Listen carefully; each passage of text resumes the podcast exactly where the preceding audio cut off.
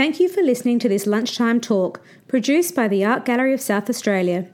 In this live recording, the Art Gallery's Assistant Curator of Prints, Drawings and Photographs, Alice Clanahan, discusses Christo and Jean Claude's Wrapped Coast, 1 million square feet, Little Bay, Sydney, Australia, 1968 to 1969. Niina marni, everyone. Welcome to this lunchtime talk today. Today we're on Kaurna country, and I'd just like to acknowledge Kaurna elders past and present and extend that welcome to any First Nations people who are here with us today. There's seats up the front if you guys want to come and sit down. If, for those of you who don't know me, I am Alice Clanahan. I'm the Assistant Curator of Prints, Drawings, and Photographs at the Gallery. And today I'm going to be talking about uh, this work over there in the corner, the large photograph um, that has documented the wrapping of Little Bay in Sydney, a work by uh, Jean Claude and Christo, executed in 1969. And because of the ephemeral nature of this work in its iteration that it was first presented, um, in which an area of the coastline of Sydney was physically wrapped in fabric, the way in which we now can see and kind of reimagine the wrapping of Little Bay in Sydney is through uh, photographic representation. And it is, that's the reason in which we can include this work in AGS's collection hang here in Gallery 6 of post 1945 Australian art. Um, so these, uh, this work it was a limited edition photograph, and at the time that Jean-Claude and Christo carried out the wrapping of Little Bay, they commissioned these limited ed- edition photographs. Um, the photograph, as you can see, has been included in this constellation hang to my left, and um, the rest of the works are works on paper from the AGSA collection as well. And the first thing that you'll probably notice when looking at these works is that most of the works are by Aboriginal artists and that they mark a call to action.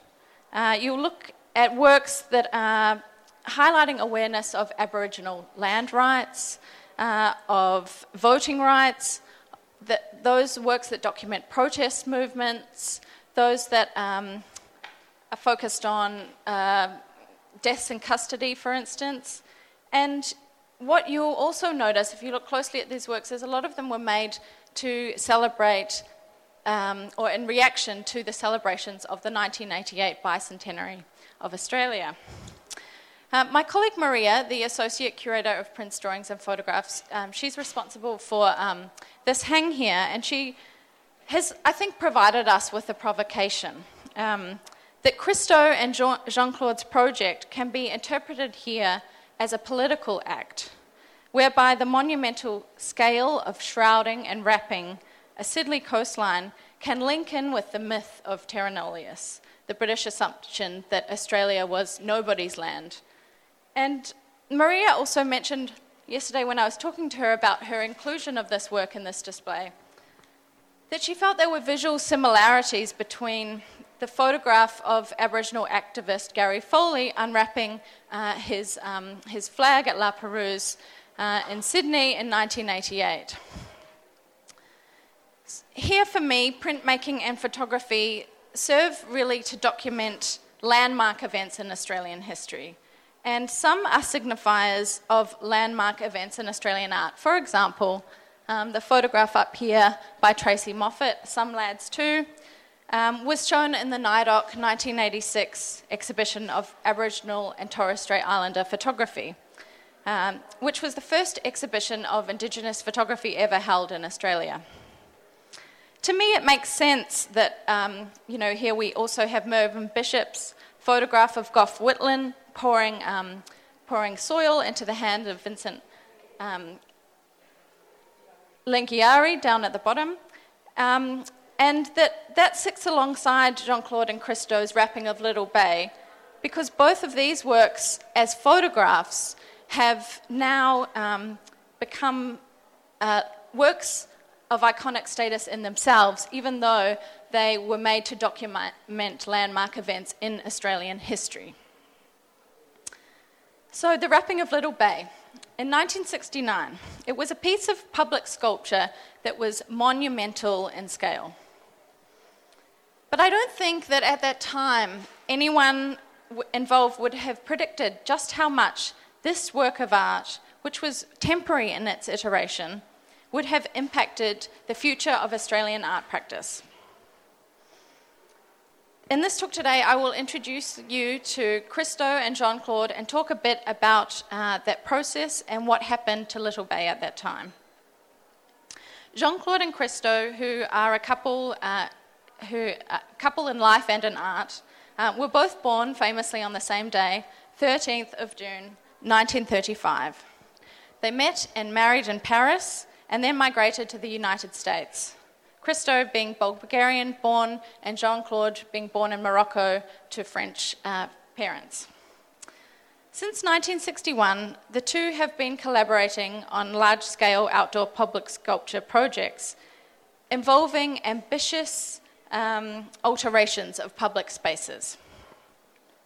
Since um, uh, the 1950s, Christo had been making wrapped works um, with smaller domestic objects and one of their earliest works together involved the wrapping of barrels and large objects in cloth and rope, which were installed for a few weeks um, in a harbour in Cologne. Other larger wrapped barrel works in Germany were expressions of the artist's views on the Cold War and the Berlin Wall, which at the time was being constructed. And in 1968, the artists created a massive, um, I think it was 85 metre, large scale inflatable work called 5600 cubic metre package. And that was installed for Documenta number four in Kassel in 1968. So, since the 1960s, Jean Claude and Christo have created over 18 major public works together. Um, some of you may have experienced a Christo and Jean Claude work uh, in the flesh. There was um, the yellow polypropylene floating piers at Lake Iseo in Italy in 2016, um, the wrapped Reichstag uh, in 1995, um, or the beautiful pink floating surrounded islands in the Bay of Biscayne in um, Miami and Florida in the early 1980s. I'm just, just out of interest, has anyone here seen one of those works? No, Yes? Which one? This one, the wrapping of Little Bay in Sydney. Well, maybe we can chat a bit later. That would be great. So, this wrapping of Little Bay in Sydney was the first um, of Jean Claude and Christo's iconic wrapped landscape projects, and they continue to be realised for future decades. And it was the project that launched Kaldor Public Art Projects. Um, John Kaldor, the art lover and philanthropist, went on to realise other projects in Australia with international artists such as Nam June Paik, Sol LeWitt, Richard Long, Jeff Koons, Rebecca Beecroft, Ugo Rondinone, Bill Viola, Santiago Sierra, Michael Landy, Thomas Demand, and Marina Abramovic. Kaldor was in his early 30s when he met Christo and Jean Claude in New York in 1968. So he'd seen images of this incredible floating inflatable work at um, Documenta in Kassel. And he went into a gallery in, um, in New York and he, um, he asked for the phone number of Jean Claude and Christo and rang them up. He went to visit them, and this became, that's fine, this became a, um, a relationship which, um, which was really rested on the ambition and courage of both artists and, and patron to set up this vi- vision for Kaldor public art projects. Uh, Kaldor has said that Christo mentioned to him once that a project is a success when it is larger than the imagination. Yesterday, I was reading the original letter that John Kaldor sent to Christo in February 1969. And the idea uh, for Christo and Jean Claude coming to Australia began actually very modestly. Um, John explaining that the company he worked for had provided funds for an art scholarship which supported Australian artists to study overseas. And his idea was to invert this and invite Christo and Jean Claude to Australia, to Melbourne and Sydney, um, so that local artists and, um, and the public here would benefit from their presence. So John suggests that Christo could give some public lectures um, and he would arrange an exhibition on his behalf. But Jean Claude and Christo said they didn't want to do an exhibition or a lecture. Uh, Christo said his English really wasn't good enough to lecture, and um, what they really wanted to do was uh, realize a project that they had already begun thinking about. They said, We want to wrap a piece of coastline. What eventuated was Wrapped Coast, Little Bay, 1 million square feet, Sydney, Australia, which is the official name of uh, this work. And it was one of the most ambitious experiments in land art anywhere at, in the world at the time. Um, and it was also a work which uh, really influenced a generation of Australian artists and heralded, heralded the conceptual art movement of the 1970s in Australia. Christo and Jean Claude originally intended to uh, have a wrapped coastline, which they called a packed coast, um, on a site in California. Um, and it was an idea they had been working on since 1967. But with Kaldor's support and enthusiasm, um, they were encouraged uh, to take the project to Sydney, where John Kaldor found a site um, by negotiating with the Prince Henry Hospital, who owned the property of Little Bay, um, which was 14 kilometres southeast of, um, of Sydney. Uh, Kaldor um, kind of recounts how he, uh, how in the 1960s the coastline around Sydney was owned by government, navy, military kind of, um, and operations, and he went from office to office asking, um, you know, the different kind of proprietors of these organisations if he could have permission to borrow a piece of the coast. And um, basically, he spent two or three months doing that, and everybody turned him down. Um, he, you know, he found Prince Hen- Henry Hospital um, and approached the director at the hospital uh, that hospital was actually a quarantine for infectious diseases. So he, he approached the director of the hospital who said, uh, Well, it's a terrible idea, but you can pay for the insurance, and if you charge a small fee as a donation to the hospital, you, you can use our grounds. Um, so that's what they did. And Christo and Jean Claude financed this project um, entirely by selling preparatory drawings, collages, and some of their smaller scale objects. The material used for the wrapping was extensively tested. Originally, it was some of the drawings showed kind of a, a black plastic, and then it became this lighter, um, kind of heavy cloth.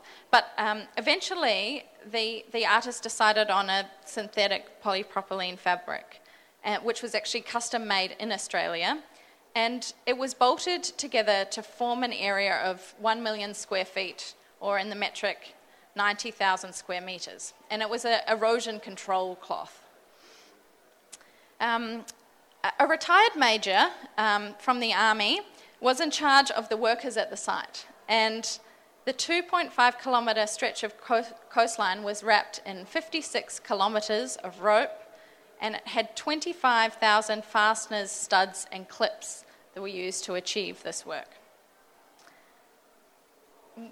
one of the most kind of interesting things about this project, I think, is that it literally brought, brought hundreds of people together. Over 100 workers worked for four weeks on this site, including 15 professional climbers, um, and the rest of the team were made up from artists, educators, and art and architecture students from the University of Sydney and East Sydney Technical College. Uh, all of the workers were paid except for 11 students who refused payment.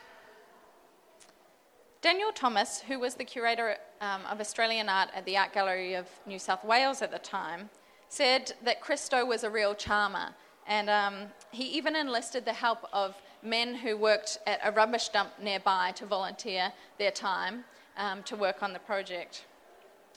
Each of the pieces of fabric were walked by hand down the coast, unrolled, draped over the cliffs, and fastened. It was a collaborative sense in all, in all senses of the word, a truly collaborative project. Um, and it's something that I think really drove uh, Jean Claude and Christo. It was um, their kind of their idea that this project be free from anarchist labour, and it was really a triumph of the power in collective agency. And so they really talk about um, how open they were with the people they worked with. And, um, and I think that was something that was a really driving force for the, for the artists on the project. So, this is what was described in the Sydney Morning Herald when the project was being carried out. Yesterday was the gully wrapping day. From the top of the cl- cliff overlooking the gully, you could see students, many wearing beards and headbands, swarming along the cliff, sure footed as goats, carrying rope and unwinding sheets of uh, unwinding rolls of sheet plastic. The girls were sewing the strips together with wrapping twine and enormous, wicked looking needles. And a headline in The Australian called it, Putting the Long Hairs and the Hippies to Work. The project also had many haters. There were hospital nurses um, at the site who threatened to strike because they'd heard a rumour that the hospital had funded the project. Um, the site was also subject to arson on many occasions. And the controversy around the wrapping of Little Bay um, impacted the relationship between Kaldor and the company Universal Textiles, who he was working for, and he, during the course of this, resigned. For the artists, though, uh, for Jean Claude and Christo, the wrapping of Little Bay was what they describe as a gentle disturbance of nature for a short time. So the work could be experienced for 10 weeks in late 1969, and then Little Bay was returned to normal. In those 10 weeks, thousands came to see Little Bay under its cloth, and they paid a 10 cent fee to enter the site where they could walk or sunbathe on the cloth covered rocks. And there's really beautiful photographs of people um, just laying out and, um, and sunbathing. Uh, the wrapping really emphasized the topographic um, kind of uh, content of the site, and as a visitor, you could walk from one side to the other, kind of all two and a half kilometres. Um, Daniel Thomas also talks about the sculpture changing with the weather. He says that there were times when storms would tear through the fabric and that soft breezes would make the work kind of ripple, and in sunlight, the, the fabric on the rocks would kind of glimmer out to sea. Interestingly, Jean Claude described this project with Christo as a scream for freedom. She was integral not only as a creative partner and a collaborator, but it was really her skill in planning and financing that um, enabled this project to be carried out. Um, crucially, their, Jean Claude and Christo's method of personally financing their projects entirely allowed them to remain fiercely independent and also kind of free from institutional reliance. Um, their practice was also concerned with the kind of uh, environmental considerations of the landscape, and they made sure there were no impacts at all on the coastline, and they reused all of the fasteners and, um, and the fabric they'd used through the wrapping of Little Bay. At the same time the project was being carried out, uh, Christo and Jean Claude had an exhibition at a gallery in Sydney of drawings and collages, and they included um, some of Christo's um, prep drawings for this work and objects such as wrapped roses and hay bales. Um, because of um, obviously the ephemeral nature of the work, photographs uh, were organised by Jean Claude and Christo, and um, they were photographs, including this one, were produced by a collaborative team of, uh, called Harry Shunk and um, his Hungarian born partner Janos Kender.